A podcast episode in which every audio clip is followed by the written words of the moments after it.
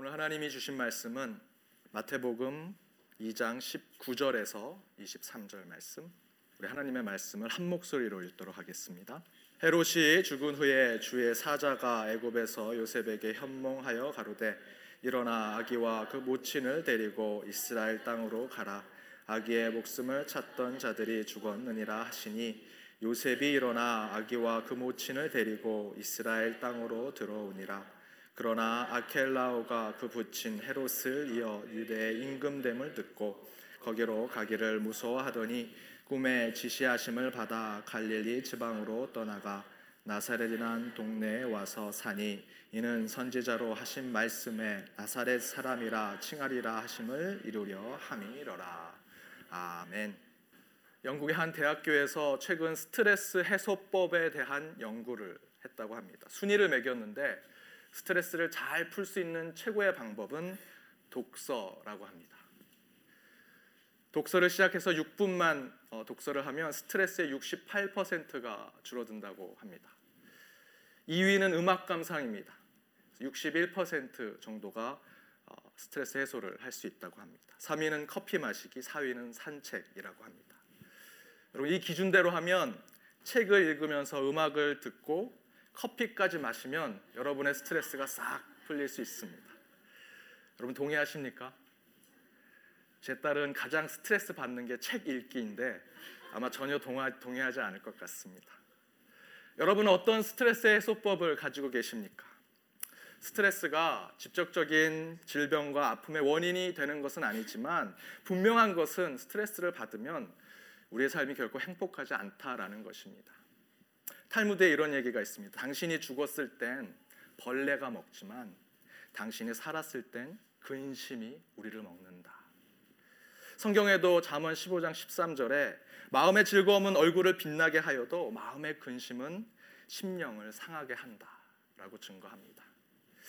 한주 여러분 세상을 살면서 많은 스트레스, 근심, 걱정 속에 살으셨다라고 생각이 듭니다. 하지만 그 근심과 스트레스는 우리의 영혼과 심령을 상하게 합니다. 특별히 오늘 이 성전에 오셔서 주님께 예배드릴 때 여러분의 걱정, 근심 다 내려놓으시고 주님을 만나는 날, 지금 이 시간 기쁨과 감사로 채워지는 예배와 말씀의 시간이 되기를 바랍니다. 우리 옆에 있는 분들과 이렇게 인사 나누기 원합니다. 근심 걱정 버리세요. 근심 걱정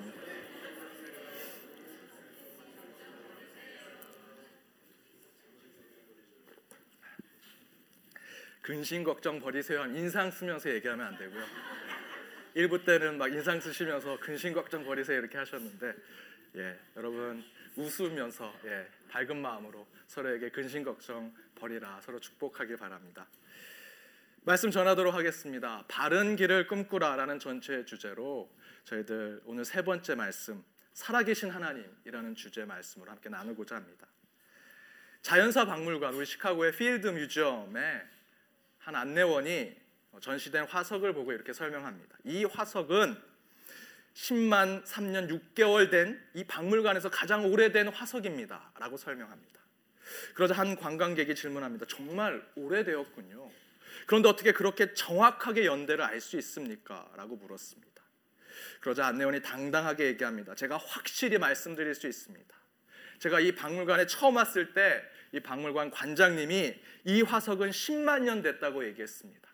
그리고 이제 저는 여기서 3년 6개월을 일했기 때문에 이 화석은 3년 10만 3년 6개월 된 화석입니다.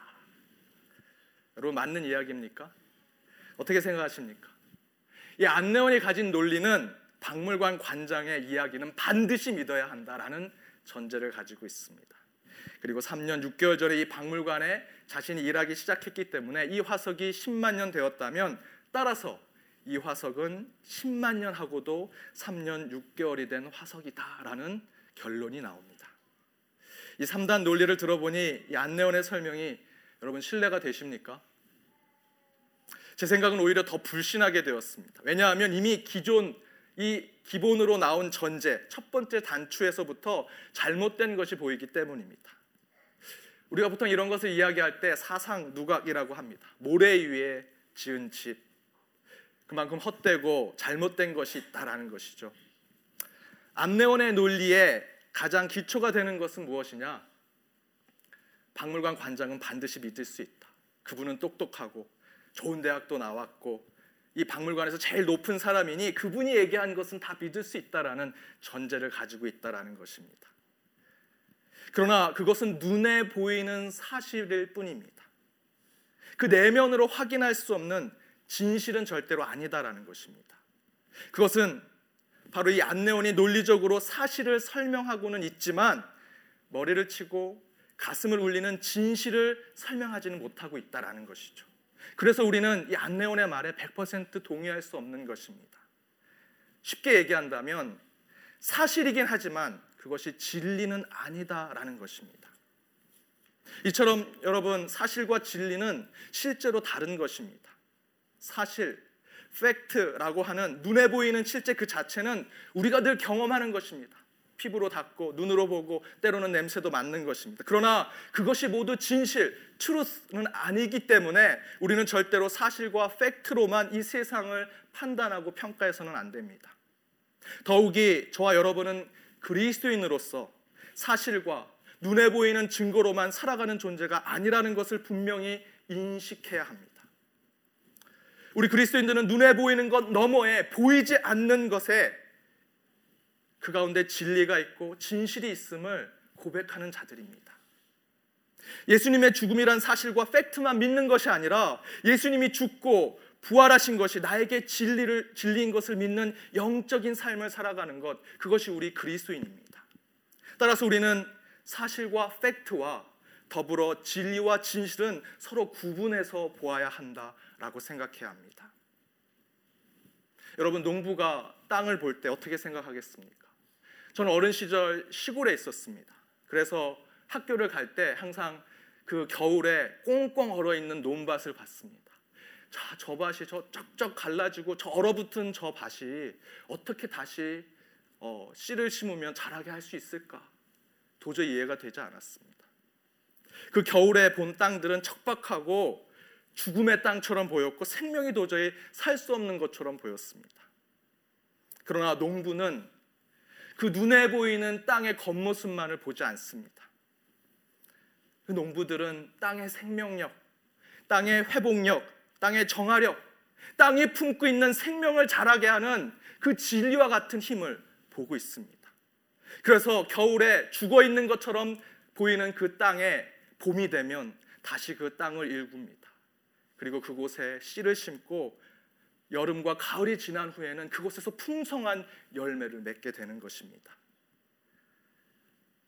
농부들은 땅의 겉모습, 사실과 팩트를 보지 않습니다.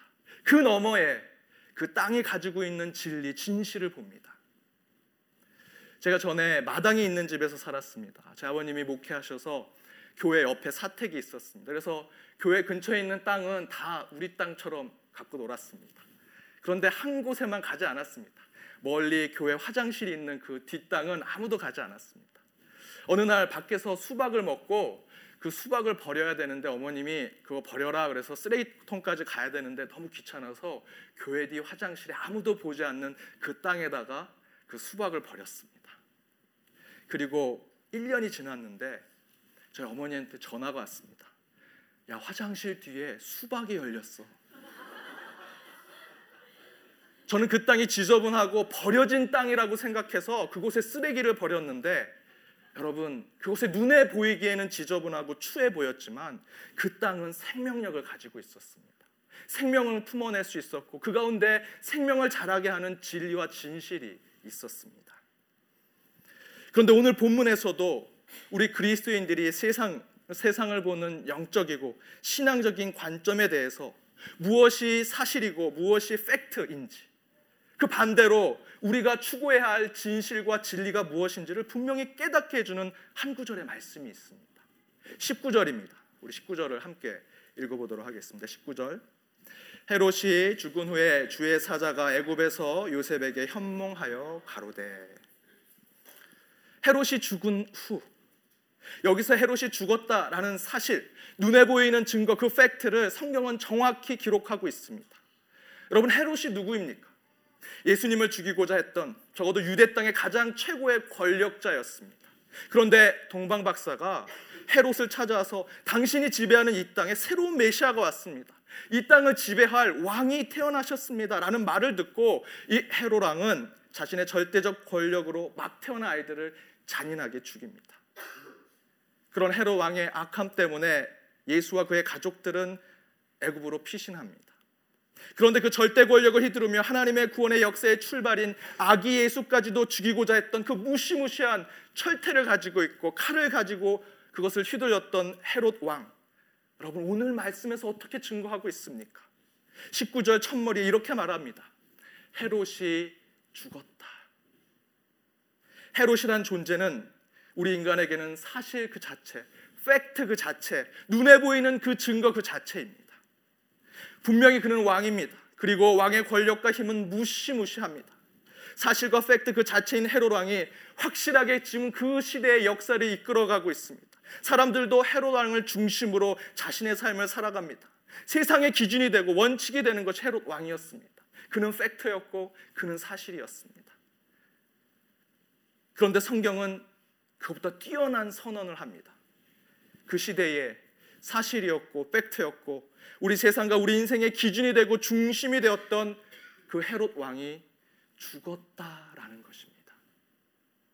저는 여기서 19절에 헤롯이 죽은 후에라고 하는 이 표현이 단순히 역사적 시간을 기록하거나 저와 여러분처럼 성경을 읽는 독자들에게 헤롯이 죽었다라는 정보를 알려주는 표현이 아니라고 생각합니다. 이 안에는 하나님의 상징, 영적인 의미를 가지고 있습니다. 즉 사실과 팩트, 우리 기준의 세상을 보는 주로 우리가 직접 경험하고 있는 그 가시적 증거들이 증거들을 뛰어넘어서 존재하는 진리와 진실이 있음을 우리에게 보여주는 구절입니다. 우리가 그렇게 믿었고 신뢰했던 사실과 팩트의 증거인 헤롯 왕 그는 죽었습니다. 사실과 팩트가 거짓말이라는 것이 아닙니다. 그러나 우리가 믿고 기준 삼았던 그 사실과 팩트만이 이 세상을 이끌 수는 없습니다. 왜냐하면 사실과 그 증거는 언젠가는 사라지고 죽게 되기 때문입니다. 더 정확히 표현하자면 사실과 팩트, 우리가 경험하고 있는 그 모든 증거들은 영원할 수 없습니다. 그러나 19절에서 헤롯이 죽은 후에라는 표현 이후에 어떤 일이 벌어집니까? 살아계신 하나님, 진리신 하나님의 역사심이 헤롯이 죽은 후에라는 표현 이후로 계속해서 이어집니다. 복음서가 쓰여지고 또한 성경 전체가 쓰여집니다.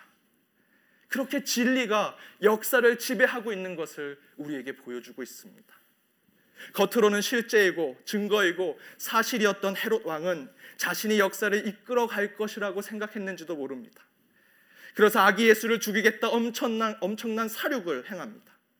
그렇게 그는 역사를 바꾸고자 했고 사실과 팩트의 세상의 진실임을 보여주려고 했습니다. 그러나 헤롯 왕은 죽었습니다. 그것은 곧 우리가 경험하고 있는 증거들, 눈에 보이는 사실들, 우리가 늘 그것은 믿을 수 있어라고 생각했던 팩트들은 영원하지 않음을 선언하는 것입니다. 우리가 믿어야 할 진리는 곧 죽게 될 이 땅에 만연한 사실과 팩트와 증거와 확신이 아닙니다. 진정한 진리와 진실은 영원히 살아계신 하나님의 뿌리를 둔 그분의 통치, 그분의 지배, 그분의 이끄신 가운데 있음을 깨달아야 합니다. 여러분, 진리는 살아 있습니다. 진리는 영원히 살아 있을 것입니다. 때론 예수님처럼 핍박받고 고난받고 죽음을 무릅쓰기도 하지만 진리는 끝까지 살아남아 역사 전체를 이끌어가게 될 것입니다. 그것이 저와 여러분이 추구해야 할 신앙의 삶입니다. 하지만 지금 우리는 우리 주변에 왕이 너무나 많습니다. 우리 그리스도인들에게 여전히 사실과 팩트라는 이유로 세상의 중심을 삼으려고 하고 역사의 주인 행세를 하려고 하는 것이 너무나 많습니다. 그렇다면 헤롯 왕과 같은 비진리의 사실과 팩트를 넘어서 보이지 않는 그 깊은 강물 속을 유유히 흐르고 있는 그 진리와 진실 그것이 지배하고 그것이 통치하고 그 모든 것이 역사를 전부를 이끌어갈 수 있게 하는 살아계신 하나님의 모습을 우리는 어떻게 찾아볼 수 있는가? 저는 그것이 사실과 팩트, 증거와 합리성을 뛰어넘는 살아계신 하나님을 꿈꾸는 신앙의 삶, 그 가운데 찾을 수 있다라고 저는 믿습니다. 살아계신 진리이신 하나님을 꿈꾸고 기대하고 소망하는 신앙의 삶. 지금은 눈에 보이지 않습니다.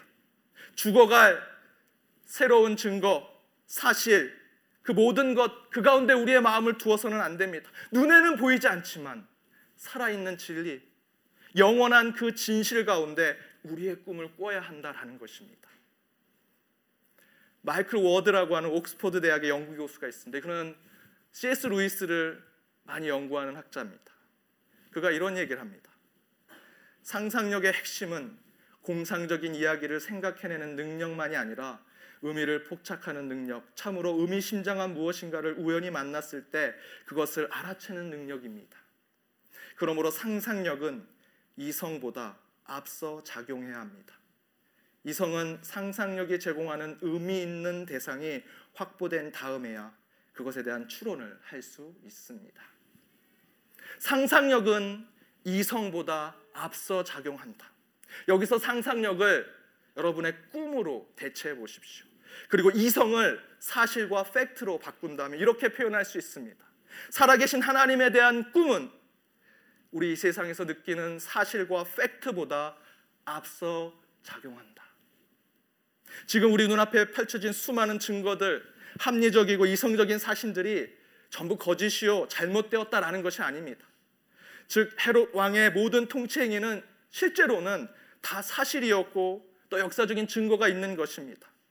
분명히 역사책에 헤롯 왕에 대한 이야기들이 기록되어 있습니다. 그러나 우리 그리스도인들은 그 사실, 그 증거, 그 이성적인 팩트를 넘어서 거룩한 상상, 살아계신 하나님에 대한 꿈과 소망으로 살아가는 존재임을 깨달아야 한다는 것입니다. 역사책에 아무리 그것이 사실과 증거로 우리에게 이야기될지라도 우리가 믿고 있는 것은 예수 그리스도의 이야기라는 것입니다. 지금 이 땅의 사실들과 합리적이고 이성적인 증거들이 우리의 거룩한 꿈을 헛되고 허무한 것처럼 치부해 버리지만 성경은 증거합니다. 헤롯 왕은 죽었다. 곧 사실과 팩트는 끝이 있으나 영원히 살아계신 하나님의 역사심은 계속된다라는 것입니다. 2000년 전 헤롯 왕이 있었을 때 헤롯 왕이 통치했던 모든 역사의 기록들, 증거들 다 남아 있습니다. 그러나 그것은 더 이상 우리가 훑어보지 않습니다. 영원히 살아계신 진리신 예수 그리스도의 말씀은 지금도 살아 있어 우리에게 생동감으로 나타납니다. 여전히 우리에게 진리를 전해주고 있고 우리를 우리에게 생명을 전해주고 있습니다. 저는 이 믿음으로 여전히 꿈꾸고 있고 상상하며 신앙과 목회를 하고 있습니다. 여러분도 살아계신 하나님께서 허락하신 꿈을 꾸셔야 합니다. 이 땅의 헤롯 왕과 같은 사실과 팩트에만 중심을 잡고 원칙을 품고 사는 것이 아니라 오늘 본문의 요셉처럼 하나님의 꿈을 꾸고 때를 기다리고 준비하고 예비할 때 살아계신 하나님께서 우리에게 진리를 현실화시켜 주는 것을 우리는 경험하게 되리라 믿습니다. 우리 안에 품고 있는 것은 진리요 진실이어야 합니다. 여러분 우정의 무대라고 혹시 기억하십니까? 과거 한국에 30년 전에 각 부대를 찾아가서 쇼 무대를 보여주고 군인들의 장기 자랑도 하고 군무대를 소개하는 그런 TV 프로그램이었습니다. 그때 당시는 군대 문화가 이 문화를 다 지배하고 있어서 이 우정의 무대를 봐야 그때 당시 제일 잘 나가는 여자 가수를 볼 수 있었습니다. 그래서 저는 이걸 즐겨봤습니다. 그때 뽀빠이 이성룡이라고 하는 분이 사회를 봤는데 너무나 맛깔나게 진행을 했습니다. 근데 이 프로그램의 마지막 하이라이트가 뭐냐면 그리운 어머니입니다. 마지막 커튼 뒤에 한 분의 어머니가 서 계시고 실루엣 그림자로만 볼 수 있습니다. 그때 이상용 아저씨가 그 어머니에게 어디 사는지, 아들이 뭘 잘 먹는지, 군대 오기 전에 무슨 말썽을 폈는지, 뭐 이런 얘기들을 나누고 대화를 합니다. 그리고 맨 나중에 이렇게 얘기합니다. 혹시 장병 여러분 중에 지금 이 목소리만 듣고도 이분이 나의 어머니라고 생각하는 장병은 앞으로 나오세요. 하면 막 한 30명이 우르르 모입니다. 그리고 이상형 아저씨가 이렇게 보고 아닌 친구들은 다 보내고 한 10명에서 15명을 남겨둡니다. 그리고 한 사람씩 묻습니다. 저 뒤에 계신 어머니가 우리 장병의 어머니가 맞습니까? 그러면 정말 하나같이 저 뒤에 계신 어머니는 나의 어머니가 확실합니다. 라고 얘기합니다. 제가 군대를 안 다녀와서 잘 못하겠습니다. 그 사연들을 다 들어보면 다 진짜 뒤에 계신 어머니가 그 장병들의 어머니 같습니다. 인터뷰가 끝나고 사회자가 그럼 이제 어머니를 힘차게 불러보겠습니다. 그럼 모든 장병들이 정말 함성을 지르듯 어머니라고 부릅니다. 그때 이런 노래가 나오죠.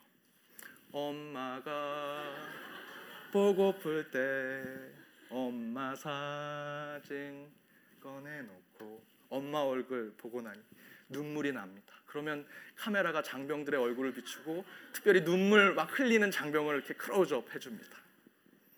그러면 그 어머니가 앞으로 걸어 나오실 때 한 장병이 막 뛰어가서 그 어머니를 얼싸안습니다. 진짜 아들인 거죠.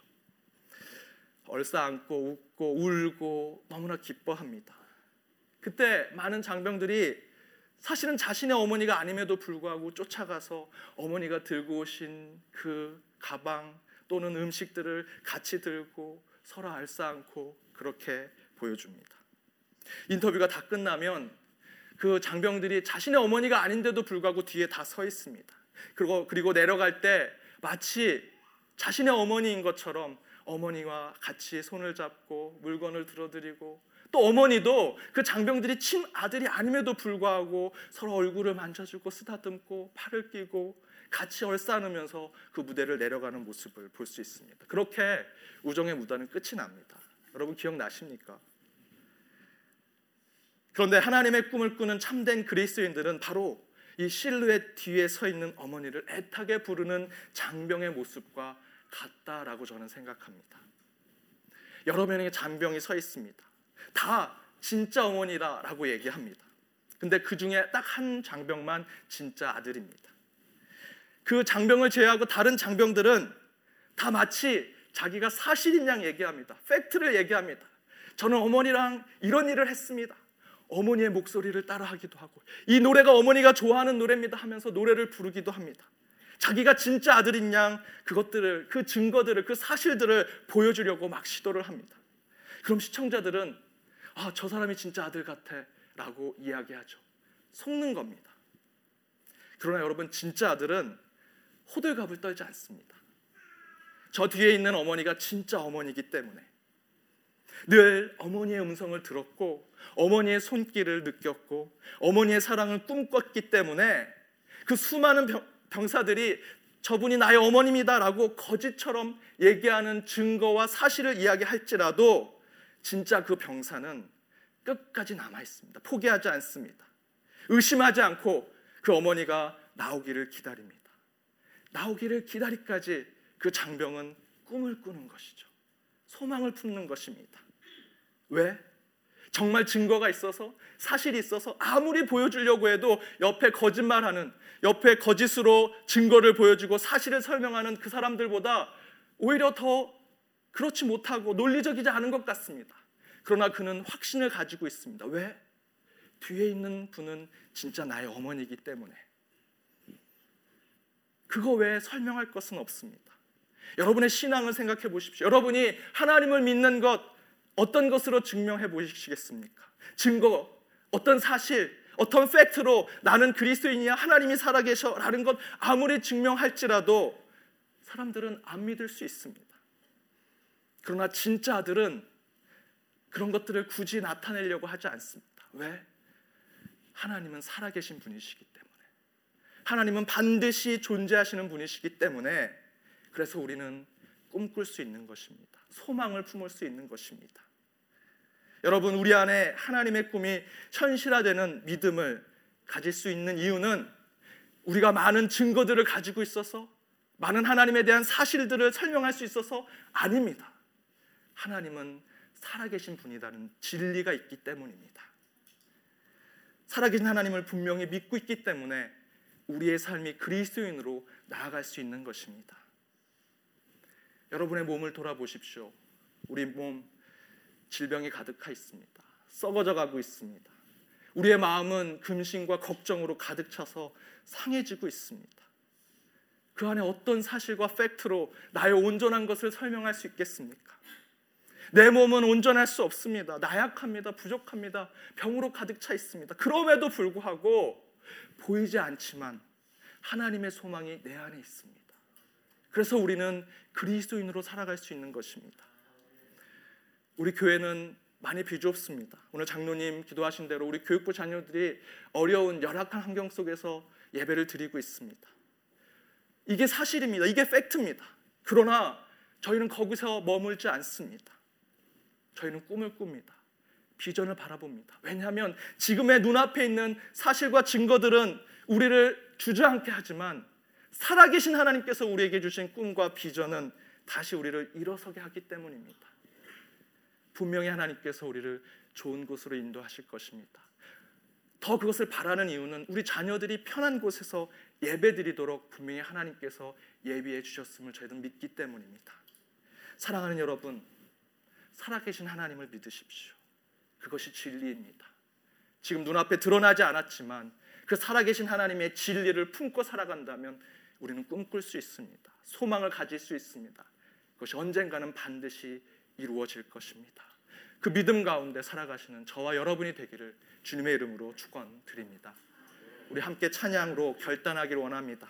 우리 앞에서 찬양 불렀던 주 하나님 독생자 예수 의 1절 우리 주님 앞에 결단하며 찬양하겠습니다.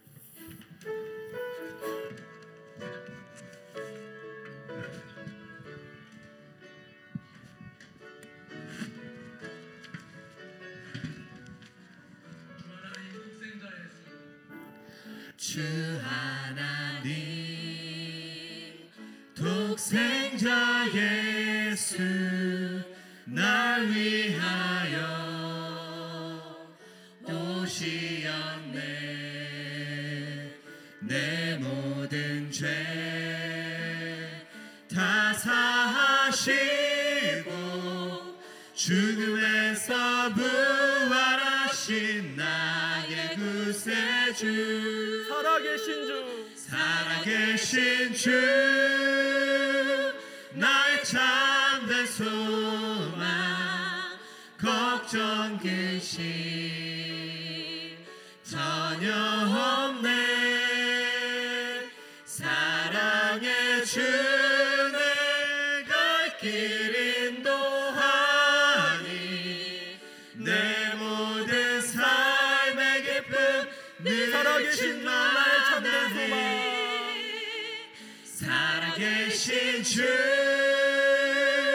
나의 참된 소망 걱정 근심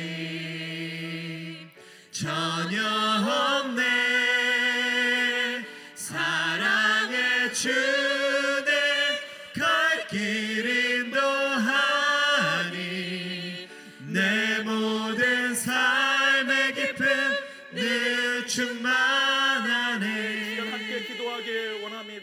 결단하며 기도하길 원합니다. 우리가 바라보야 할 것은 눈앞에 있는 증거가 아닙니다. 사실을 신뢰하고 팩트의 중심을 잡는 것이 아닙니다. 보이지 않지만 후패한 우리의 몸속에 소망을 품으시는 살아계신 예수 그리스도의 힘을 저희들 고백하길 원합니다. 오직 예수 그리스도를 통해서 우리의 삶이 기쁨이 충만함을 저희들 믿습니다. 내 안에 있는 질병과 우리 안에 있는 문제들 오직 살아계신 하나님께서 모두 해결해 주실 것을 믿습니다. 그 믿음으로 기도하는 시간 되길 원합니다. 함께 결단하며 기도하겠습니다. 함께 기도하겠습니다. 하나님, 저희들 이곳에 말씀 가운데 결단합니다. 세상의 눈에 보이는 증거 가운데 우리의 중심을 잡지 않게 하여 주옵소서. 세상의 것은 우패하며 사라지며 헛된 것임을 깨닫게 하시고 영원히 살아계신 하나님을 붙들고 나가는 참된 그리스도인이 될 수 있도록 저희와 함께 하여 주옵소서. 주님의 꿈을 꾸길 원합니다. 주님의 거룩한 상상을 하길 원합니다. 그 꿈이 결코 헛되지 않기를 저희들 믿사오니 살아계신 진리이신 하나님만 붙들고 나가는 저희들 되게 하여 주옵소서. 우리 안에 참된 소망, 걱정 근심이 없는 것은 살아계시고 진리이신 하나님이 저희에게 함께 하심을 저희들 믿사오니 그 가운데 바로 서게 하여 주옵시고 그 모든 것 가운데 저희들 지금 믿음으로 서게 하여 주시옵소서. 우리의 꿈과 지혜가 오직 살아계신 하나님을 통해서 출발함을 깨닫게 하여 주옵시고 그 가운데 회복함이 있게 하시고 치유함이 있게 하여 주며 오직 주님의 능력이 그 가운데 이루어짐을 깨닫게 하여 주시옵소서. 이곳에 임자는 주님을 바라보기를 간절히 원합니다. 주님 이곳에 오시옵소서. 회복시켜 주시옵소서 아버지. 은혜가 풍성하신 하나님 세상은 눈에 보이는 증거를 원하고 사실을 신뢰하며 팩트의 중심을 삼습니다. 그러나 세상 것은 우패하며 사라지고 헛되게 될 것입니다. 오직 영원히 살아계신 하나님만을 붙드는 참된 그리스도인이 되게 하여 주옵소서. 이를 위해 하나님의 꿈을 꿈꾸게 하시고 거룩한 상상이 가득 채워지게 하여 주옵시며 그 꿈이 결코 헛되고 무의미지 않는 것을 살아계신 하나님을 통해서 저희들 깨닫게 하여 주옵소서. 영전하신 주님만을 찬양합니다. 주님의 능력만을 늘 예배하는 저희 모두가 되게 하여 주옵소서. 저희들 이 타국에서 어렵게 공부하고 있습니다. 주님이 주신 일터에서 매일같이 하루 벌어 하루 먹고 살아가는 일터의 삶을 살아가기도 합니다. 출산을 앞둔 가정도 있고 교통사고로 치유받고 회복 중에 있는 가정도 있습니다.